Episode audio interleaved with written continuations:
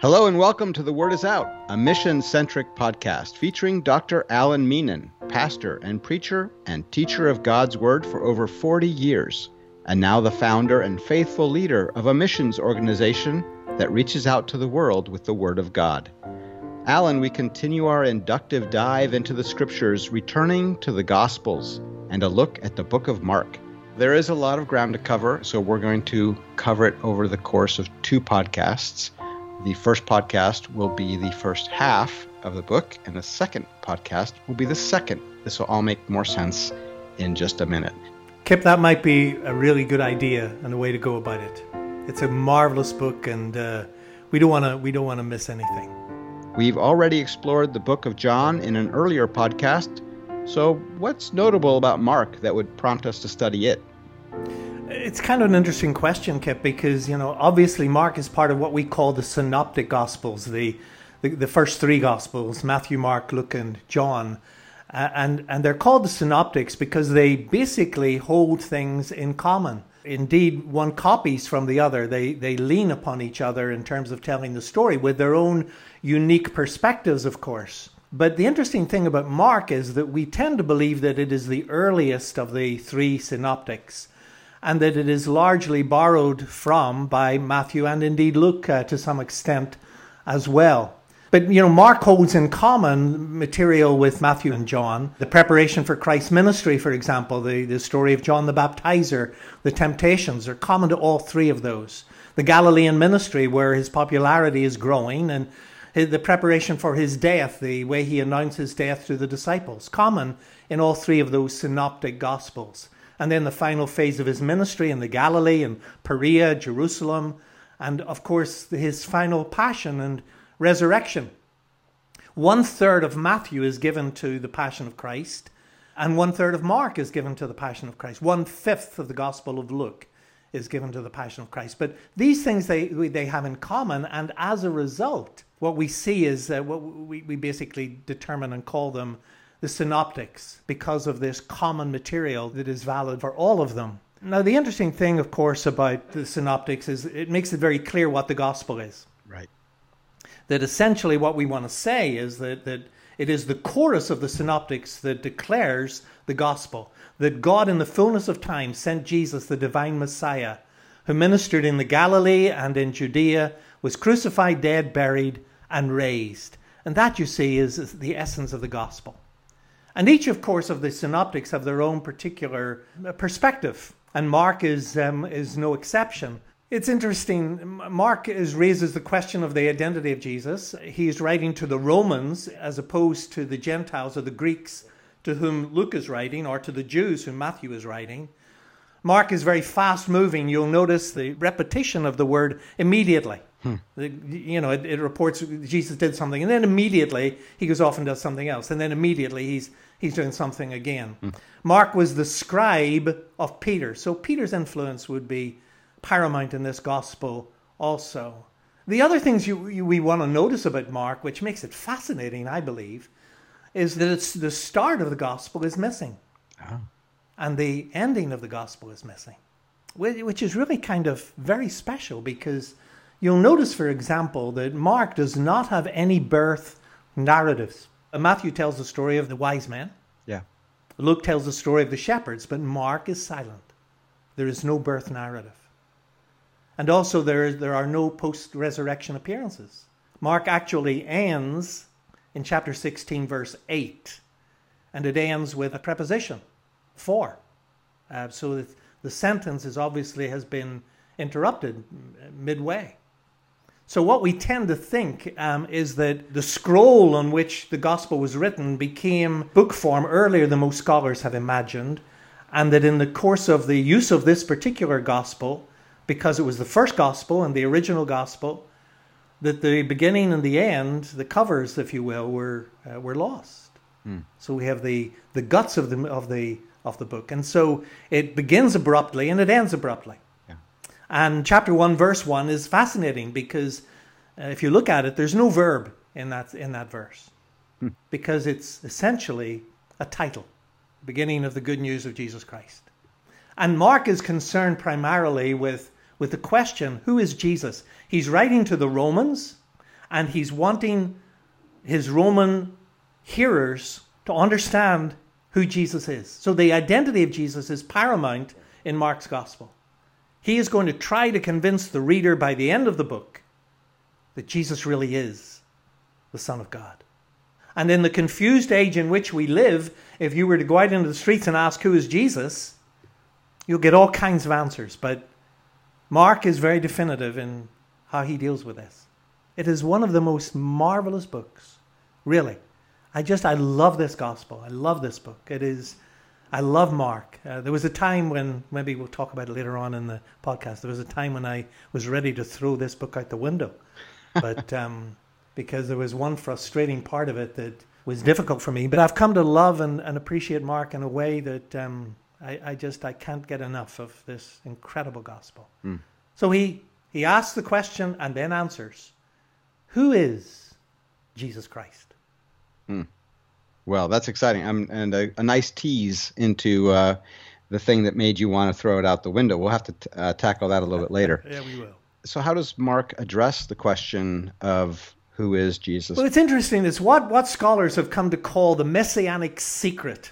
I don't know if you will notice in reading through Mark's gospel that repeatedly Jesus seems to tell people not to say who he is. The book begins, for example, by announcing, chapter 1, that someone special is coming, someone who would be recognized by God, recognized by the authorities, recognized by the demonic forces, recognized in his authority over disease. And all the time he says in chapter 1 and into chapter 3, he says, don't be telling anybody. You know, when the demonic forces come out, don't be telling anybody. When he heals people, don't be telling anybody. And then you have in chapter 3 the accusation that, who is this person? He's beside himself. He's identified with Beelzebub. So he's accused of being demonic. And then the disciples in chapter 4 ask the question, who is this person that even the winds and the waves obey him? And then in chapter 5, you've got the demonic legion, you remember? Yeah. They recognize him. The religious ruler in chapter 5 also recognizes him as rabbi. The people cry out in chapter 6, is not this the carpenter, the son of Joseph? Herod thinks that he's John the Baptizer come to life again.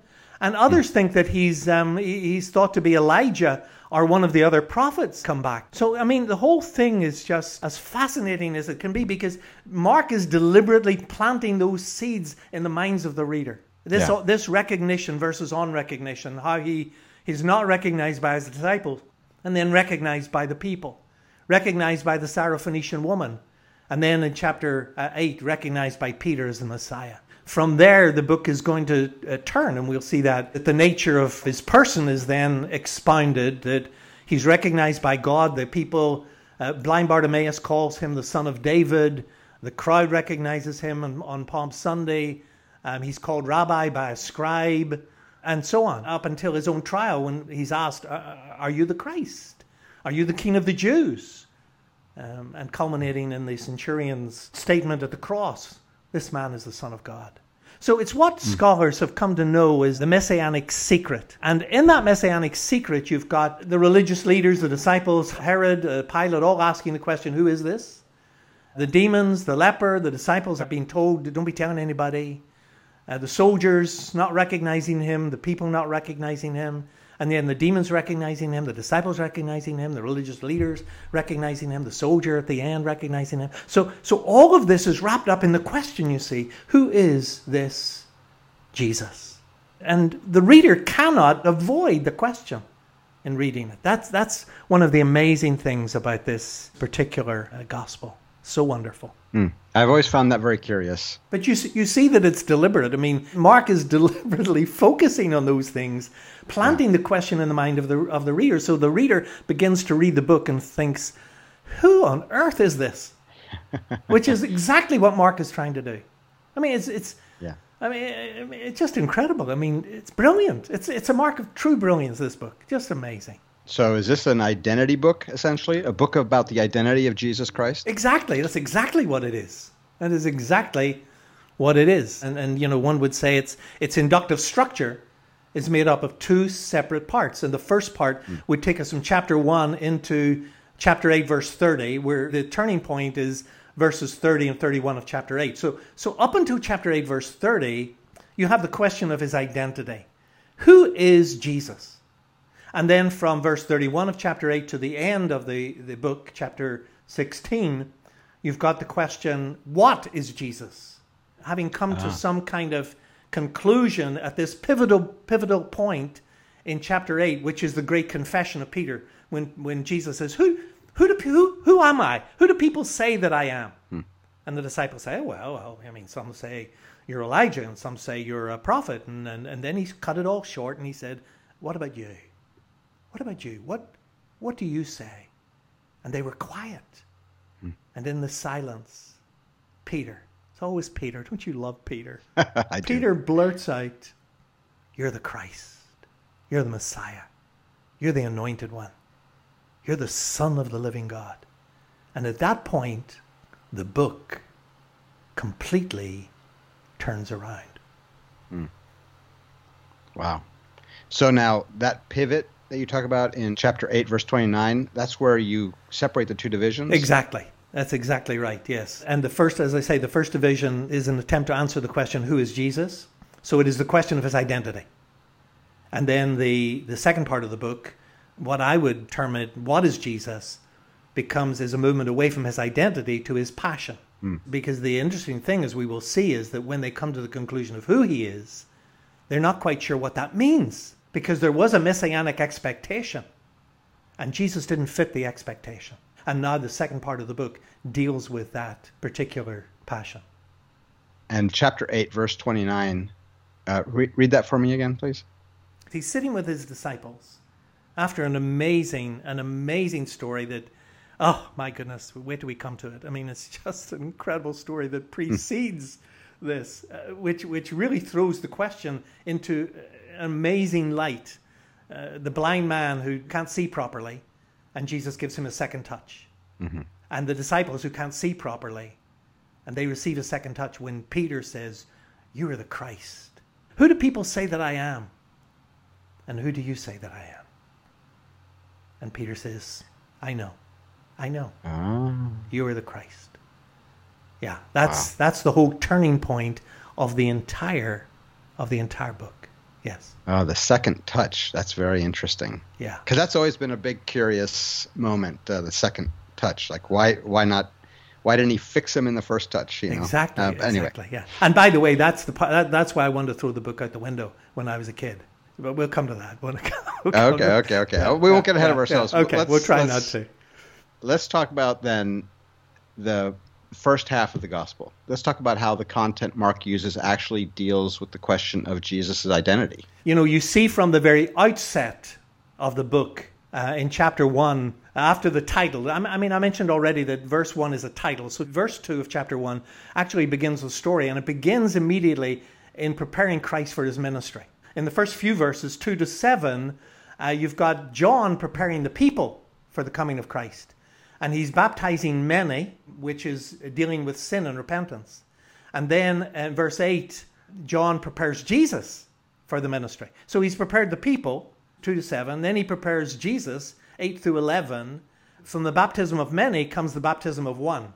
From the dealing with sin to the no mention of sin, because Jesus was not baptized for repentance of sin. And then finally that marvelous crescendo or climax when the dove comes down so that the Holy Spirit now prepares Jesus for his ministry. I mean, it is just quite amazing and incredible. And then from there, you have this amazement. I mean, the people are amazed so that after he's prepared and sent into ministry, the reception is that Jesus basically takes the Galilee by storm. People love him. They love him. We read, for example, in the remaining part of that chapter, chapter 1, in verse 22, it actually says the people were amazed at his teaching. Yeah. And in verse 27, the people were all so amazed. And again, the following verse, news about him spread quickly over the whole region of the Galilee. So they were amazed at his teaching, which was the reason he came. He came essentially to preach. Now, we will discover as it goes on that he became waylaid with a healing ministry. And at some point in his ministry, you will see him returning to a preaching ministry. And healing becomes less important in what he does. I mean, it's very significant. So the mass healing ends, if you will. He states his purpose, that he came to preach. He came to tell people the good news. I mean, he was the good news. And then he picks his disciples. And then you have, because of this spreading fame, people come for healing. And it's not until the end, towards the end of that first chapter, that he realigns his ministry. In his sunrise prayer in verses 35 to 39, he basically, I wouldn't say he turns his back on healing, but he basically realigns his ministry to a spiritual rather than a physical ministry. Uh-huh. Healing was the physical aspect of his ministry. The preaching was the spiritual.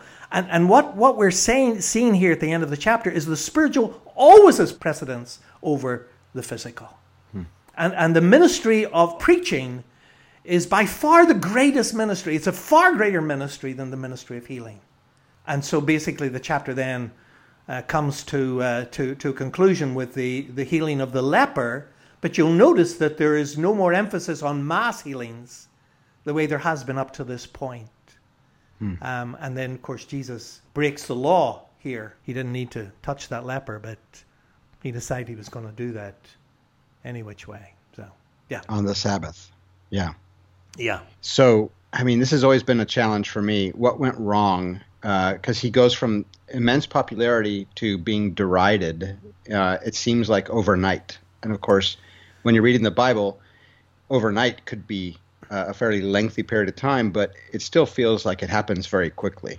Yeah, it does. I mean, it's it's kind of interesting. You know, it concurrent with the growing popularity is this growing opposition. Mm. So what you have basically is in chapter 1, Jesus taking Galilee by storm, his popularity with the people soaring. This amazement that people have. I mean, Jesus was amazing. Right. I've often said, you know, the worst sin I think that we can be guilty of as Christians is to make Christ dull. You know? Mm-hmm. He was amazing. Amazing. And you catch that in chapter 1. But in chapter 2, you have this concurrent opposition, this growing opposition. And the Pharisees start firing questions at him throughout here in chapter 2, verse 1, through the beginning of chapter 3, in fact. The scribes don't like the fact that he forgives people their sins. The scribes argue in verses 13 to 17 that he must be a sinner because he eats with sinners. He associates himself with sinners. Right. The people ask, how come you don't fast? And the Pharisees are asking, why are you plucking grain on Shabbat, on Sabbath, you know, when it's against the law to do that? And what about this healing? You're healing on the Sabbath. I mean, why would you do that? I mean, you're breaking the law. And the interesting thing is, in each case, Jesus responds to the opposition. You know, he says, for example, to the accusation of being able to forgive sins, he says, hey, you know, the Son of Man has authority to forgive sins. And as for eating with sinners, those who are well don't need a physician. It's those who are sick. I came to be the great physician. And as for fasting, you know, I mean, yeah, it's a good thing to fast, but the bridal party doesn't fast when the bridegroom comes. And he was the bridegroom. And as for plucking the grain on Sabbath, he was Lord of the Sabbath. And after the healing of the man on Sabbath, there's no more questions. Mm. Interesting the way Mark arranges his material. That's why I love this book so much. You know, he puts all the opposition together. He puts all the questions together. He puts all the responses of Jesus together in this one section. And it ends with the fact that after he heals the man and makes a statement about healing on the Sabbath, there is silence on the part of his opposition. But Mark then goes on to say that they got together and devised a plot whereby they might put him to death. Fascinating. Yeah, they're attacking his character. Yes. He came, he was growing in popularity, so they attack his character to try and undercut him. And indeed, they do so with the extent of they actually accuse him of demon possession. You know, they say that he must be possessed by the devil, that he is in fact has some kind of association with Beelzebub. to which Jesus responds by speaking of a sin that cannot be forgiven. Now, it's fascinating that he does that following this particular accusation. Let's talk about that a little bit more, this unpardonable sin. That's always been an interesting one to consider. Seems to be a lot of confusion about that. Can you help clarify? Yeah, there is. It's astounding. I've heard so many things, and people who think that they've been guilty of the unpardonable sin. And anyone who's ever come to me in the course of the 40-odd years of ministering to people, and they've said, I think I've committed the unpardonable sin, I just laugh. I say to them, the very fact that you're worried that you may have committed the unpardonable sin demonstrates to me that you have not committed the unpardonable sin. Truly, I tell you, people can be forgiven all their sins, Jesus said, and every slander they utter, they can be forgiven. Every slander. But whoever blasphemes against the Holy Spirit will never be forgiven. They're guilty of an eternal sin. Let's look at it inductively. It is blasphemy against the Spirit that is the unpardonable sin. So I ask the question, what is blasphemy? What is the Holy Spirit? And what is forgiveness?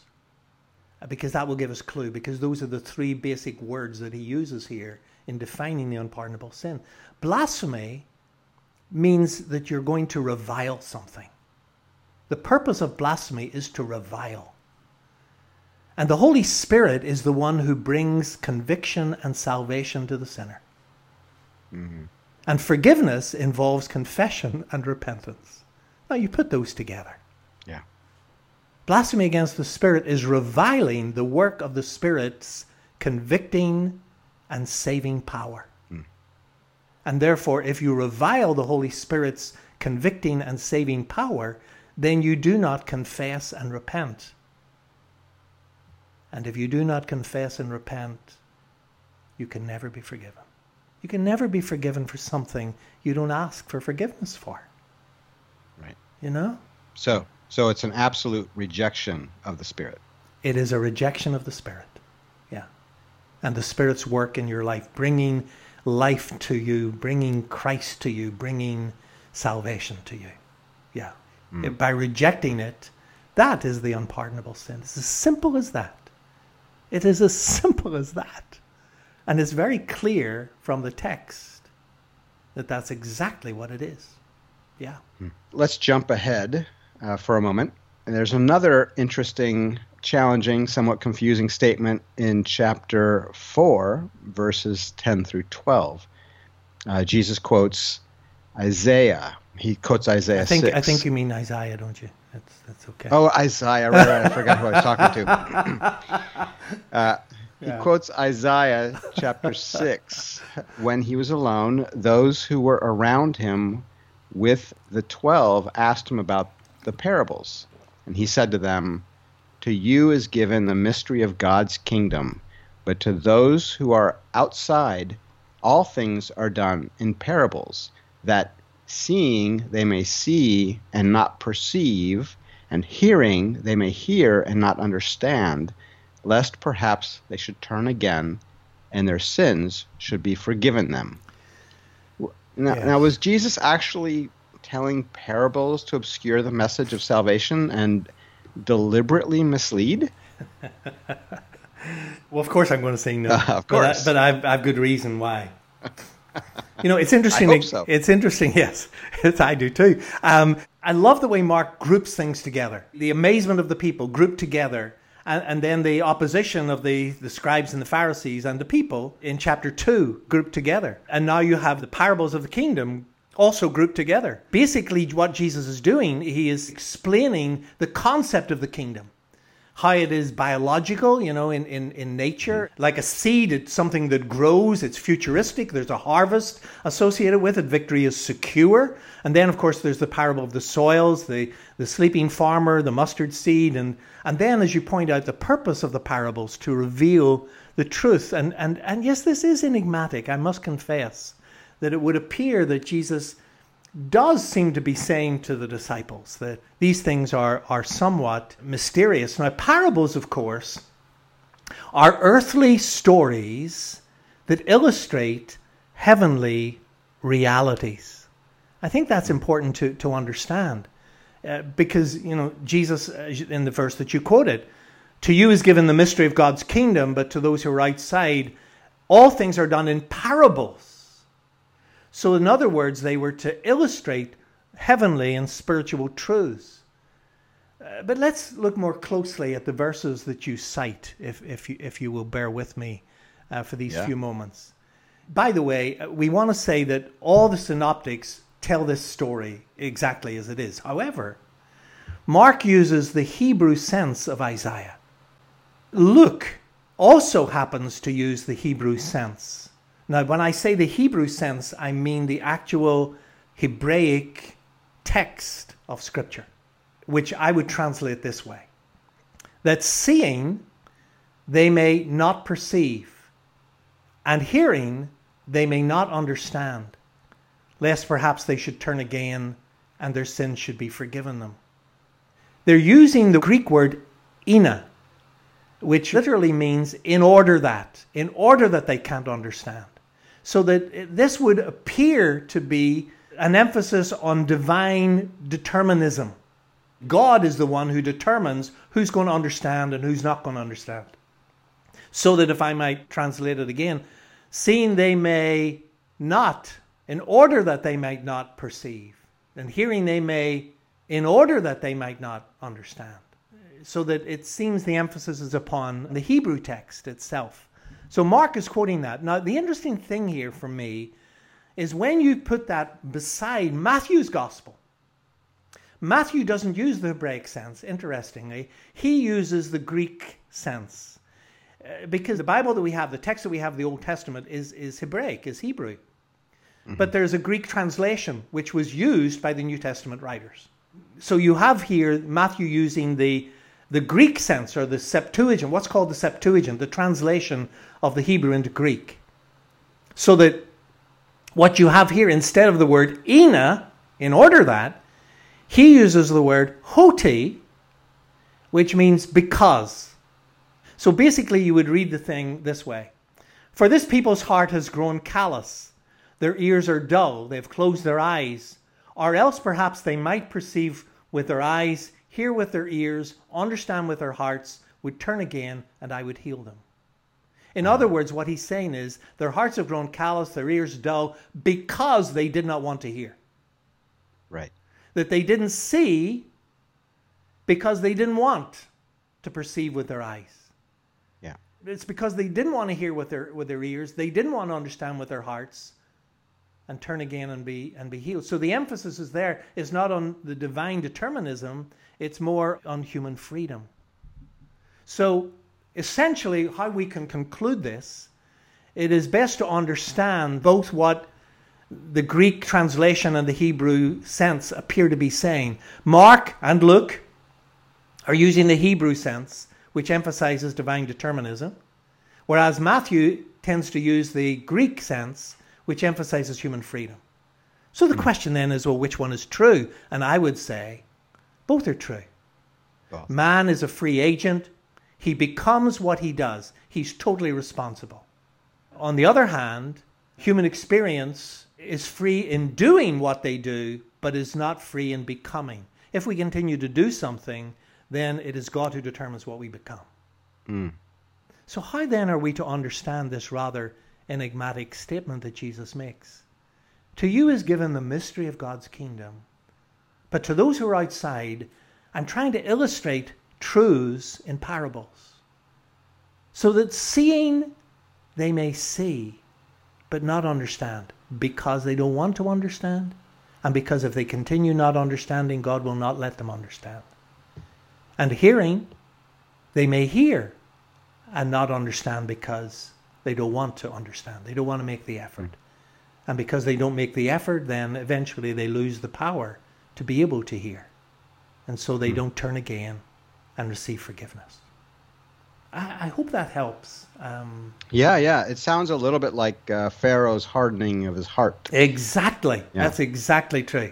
And that sort of leads us back to the whole idea of blaspheme. If someone blasphemes, basically chooses not to see, right, chooses not to hear. Right. Huh. You see, that's not accidental, Kip. You know, your observation there is right on. Mark has aligned all these stories in such a way that one will impact the other, and how he groups them together. They didn't happen together. I mean, he's not reporting chronologically. He's reporting ideologically, if you will. I mean, in ideological groupings. He puts the parables together. He puts the miracles together. He puts the opposition together. He puts the popularity together for purpose.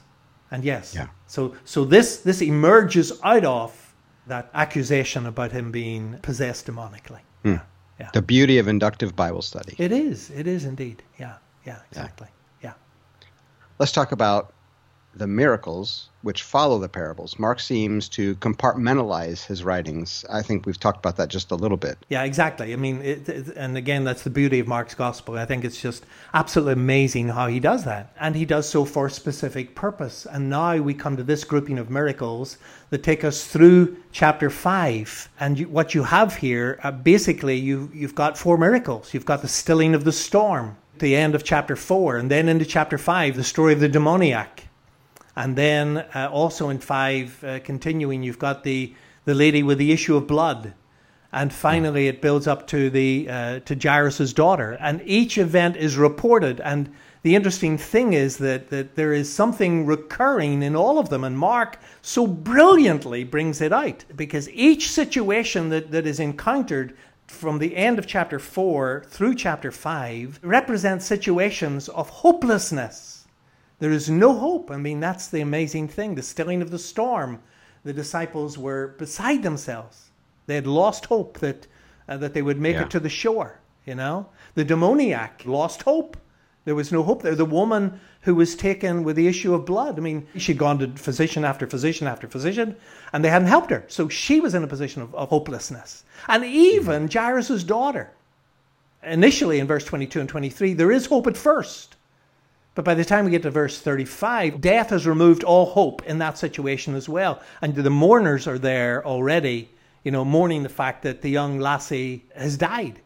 So you have these recurring situations of hopelessness that Mark weaves together in each of these four incredible miracles. Yeah. And then the result in each of them is amazing, because into each situation Jesus walks. And by the simplest of words, he turns hopelessness into hope. And he does it simply with a word. That's all. Amazing. And because of that word, each situation is reversed. The storm becomes calm. The demoniac is in his right mind. The woman with the blood flow is healed. The death situation, the young girl's walking. And you know, the interesting thing here also is that the final miracle, Jairus' daughter, Mark has put it there deliberately last. Building to a great crescendo. In each case, hopelessness becomes hopeful. And then the worst situation of all, death. And he transforms it into life. Amazing. It is so representative of our continuing existence. You know, this is relevant to people back then and still today. We try and rely on our own abilities, our own circumstances, our own the world. We try and rely on the world, but there is no hope in the world. There is only hope in Jesus, which it would seem that all of these point to Jesus' identity. Precisely, and that's exactly what Mark is doing, of course. You see that as we get into chapter 6, you have what I would call pure and pretend religion. Jesus draws implications of what true religion is, what hope is really based upon, as opposed to fake religion. And there's so much fake religion in the world. Yeah. And I'm not just talking about other religions. I'm talking even within, dare I say, even within the Christian community. Oh, absolutely. And interestingly here, he takes on the religious leaders of his day. And he calls them hypocrites. What you have here is this continuing perception of Christ and what he's standing for. You know, in chapter 6, they're astonished at him, but they're offended by him. Because they think of, oh, well, we know this chap. He lived with us. He was a carpenter here. He was an apprentice to Joseph, you know. Yeah. And then you have the recognition by the disciples in verses 7 and following and to verse 13. And Jesus sending out his 12 and, and the spreading of his fame and the spreading of his name. And then we get to Herod, who he doesn't recognize who Jesus is. He's filled with fear and guilt. And even the disciples, you know, they don't fully recognize who he is because they don't understand that he has the power to feed 5,000 people. And interestingly, as Mark continues the story in verses 45, when Jesus comes walking on the water to them, you remember they were in the storm, and he comes walking on the water, and they don't recognize him. In fact, they're terrified by him. They think he's a ghost. And yet, towards the end of the chapter, you have this recognition by the people. Jesus is able to do many great works. So yes, you have this dichotomy between those who recognize him and those who don't recognize him, and then Jesus taking on the religious leaders of his day. He basically calls them actors, hypocrites, pretenders. In the opening verses of Mark chapter 7, he says, "Well did Isaiah prophesy of you hypocrites.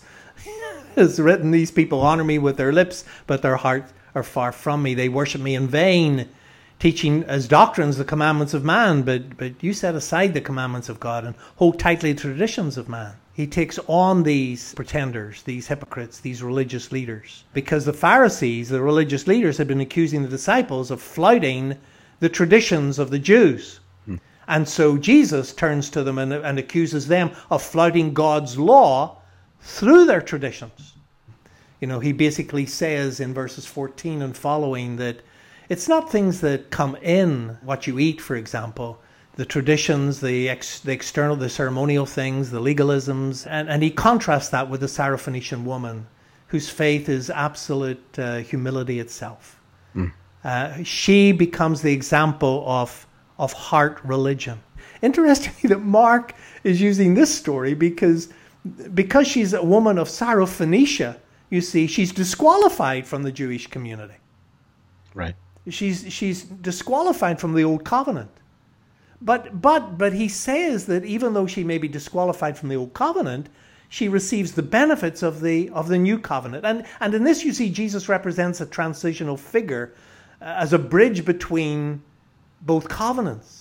And he's announcing basically this new covenant that Jeremiah spoke of, that Isaiah spoke of, that Ezekiel spoke of in the Old Testament. And once the temple is destroyed in AD 70, the break is complete. And the new covenant is no longer a codified covenant. It's no longer a series of commandments. It is rather an ethic, a situational ethic. Not situational ethics, but an ethic that is situational. What would Jesus do in this particular setting? What is grace here? What is agape love? What is redemptive love? But using the Syrophoenician woman must have been really scandalous. It seems like Jesus is just asking for trouble. Yeah, it was. I mean, it was exactly scandalous. Jesus is a radical figure. He didn't need to touch a leper. He didn't need to heal the guy on the Sabbath. And yet he went out of his way, it would appear, to break the Mishnah law. No, but what he was doing, you see, the important thing what he was doing was he was demonstrating a more authentic way. And he was trying to warn the people of his day not to follow what I have come to call an eros piety. Now, maybe I should explain that a little more. Please. Because if you continue on into chapter 7, Jesus turns to his disciples and he says to them, "Beware of the leaven of the Pharisees and Herod." Now, what was he saying to them? He was basically warning them away from that false religion that he was already attacking earlier in chapter 7. Think about, for a moment, the characteristics of the Pharisees, and think of the characteristics of Herod, and think of what you as disciples of mine are experiencing. Are they in any way similar? Because if they're any way similar, you've got to be cautious. You've got to be wary of that. Now, this is a message, I believe, for the church today. You know, because as I look through chapters 3, 4, 7, and 8, I sat down one day and I just enumerated what I considered to be the characteristics of the Pharisees, what I would call leaven. You know, leaven is something, of course, that spreads, that transforms, that influences, that it becomes ubiquitous. It is pervasive, you know, it just, and if it's bad, it poisons everything. Right. And here are the characteristics. As I went back through these chapters, I said, okay, the Pharisees, they showed disobedience. They were fixated in the way they looked at. They felt self-sufficient. They failed to understand. They lacked perception. They were evasive in their theological understanding. Their hearts were hardened. They had ulterior motives. They were hypocrites. Hmm. And then I thought, now this is fascinating. What about the leaven of Herod? And I thought, well, I would go back to chapter 3 and chapter 6, and you see Herod there. Also disobedience, lust, guilt, fear, failure to understand, lacking perception. And I thought, that's interesting. There's some similarities there, the disobedience and the failure to understand and the lacking of perception. That's what Jesus is talking about. And then I had the audacity to go and have a look at the disciples, especially in chapters 6 and 8. And you know, it was for me, it was mind-opening, mind-boggling, because I sat there and I said, okay, I'm going to list these things. And I started listing them, and I came up with things like they lacked compassion. They took a rational approach to problems. In other words, it was kind of like they were fixated. They felt self-sufficient. They failed to understand. They lacked perception. They lacked remembrance. Their hearts were hardened. And I thought, ouch! Is not this very similar to the Pharisees and the scribes? And so when Jesus says to his beloved disciples, I want you to be careful. And all of a sudden I was seeing these similarities, and I knew exactly what Jesus was referring to. He was referring to hypocrisy, to unbelief, to lack of understanding, lack of compassion, to self-centeredness, to failure to recognize who Jesus really is. And in a way, the disciples and the Pharisees were both trying to grasp the kingdom for themselves. One by opposition to Christ, Pharisees and Herod, and the other by allegiance to Christ, the disciples. Mm. And, you know, all of a sudden I thought, I know exactly what Jesus was saying to his beloved and to us today. Beware. Beware that you don't get caught up in this leaven. What are your motives? And where are you in your faith walk? And is it in any way similar to those who oppose me? Mm. That's powerful. Yeah, Jesus is just, I've said this already, he's amazing. Yeah. Well, let me get to the story which we touched on earlier. The teaser. What about the story of the blind man? What does he have to do with this eros piety that you mentioned? This is so incredibly clever. Mark juxtaposes this story with others to demonstrate an amazing truth that I did not understand for a long time. For years, in fact. If I might just digress a moment, when I was involved with InterVarsity Christian Fellowship as a student at Queen's University in Belfast in Ireland, I was blessed and fortunate to be the president of the InterVarsity chapter.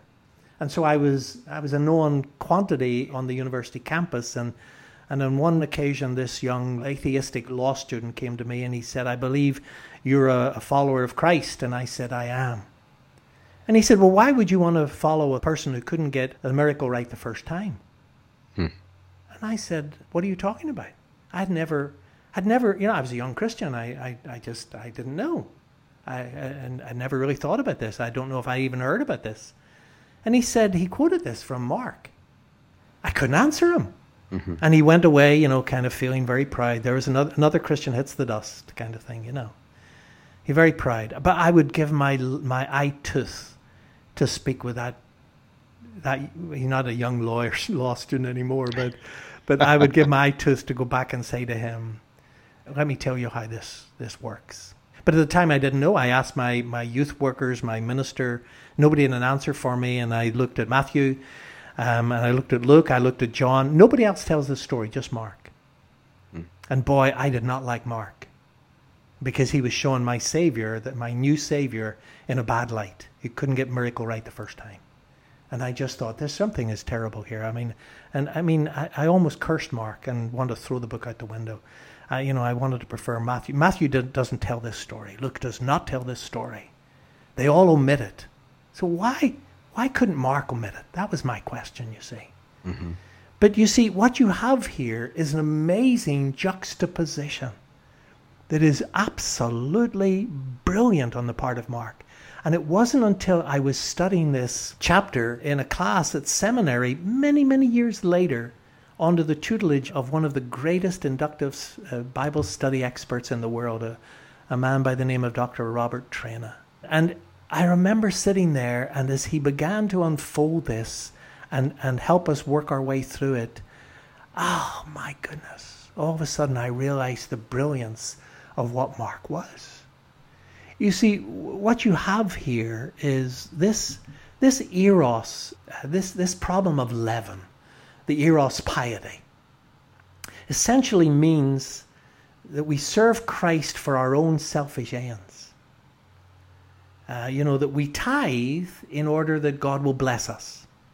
Mm-hmm. That we give in order that we receive. Other preachers have referred to it as the gospel of wealth. Or right. Prosperity gospel, or the power of positive thinking. The problem with these heresies in the church, and they are myriad and ubiquitous, is that they're trying to grasp the kingdom for themselves. They want to obtain a reward. Mm-hmm. And Jesus isn't offering a reward. Jesus is offering a cross. Now that becomes amazingly focused in chapter 8. If anyone would deny himself, he must take up his cross. Yeah. There's no reward there, So I don't tithe in order that I'm going to get more money, as some preachers. God bless them, but I don't want God to bless them. I mean, that's heretical.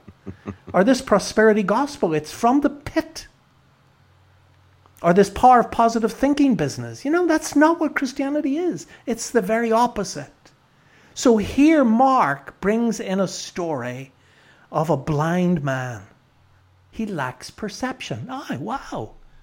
We've already noticed that the disciples lacked perception. Yeah. We've already noticed that the Pharisees lacked perception. And the blind man receives a second touch. And what happens? He recognizes who Jesus is. Now, that's important because what you have is this story is juxtaposed between another story, the story of the disciples.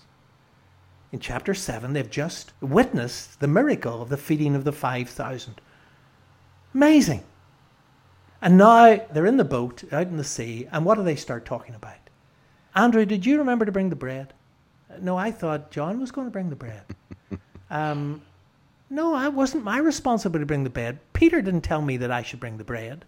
Andrew, I thought, aren't you the person to bring? And so they got into this big argument. Now they just witnessed the feeding of the 5,000 and they're arguing about bread. Now Mark does this so incredibly wonderfully. And Jesus, when he hears the argument, he says to them, listen, he says, do you have eyes and you don't see? You have ears but you don't hear? Now the ears is a reference to the deaf mute in chapter 7. And the eyes is a reference to the story that he's now going to tell, that Mark is going to inject into this narrative. Because here's a blind man, he comes for healing.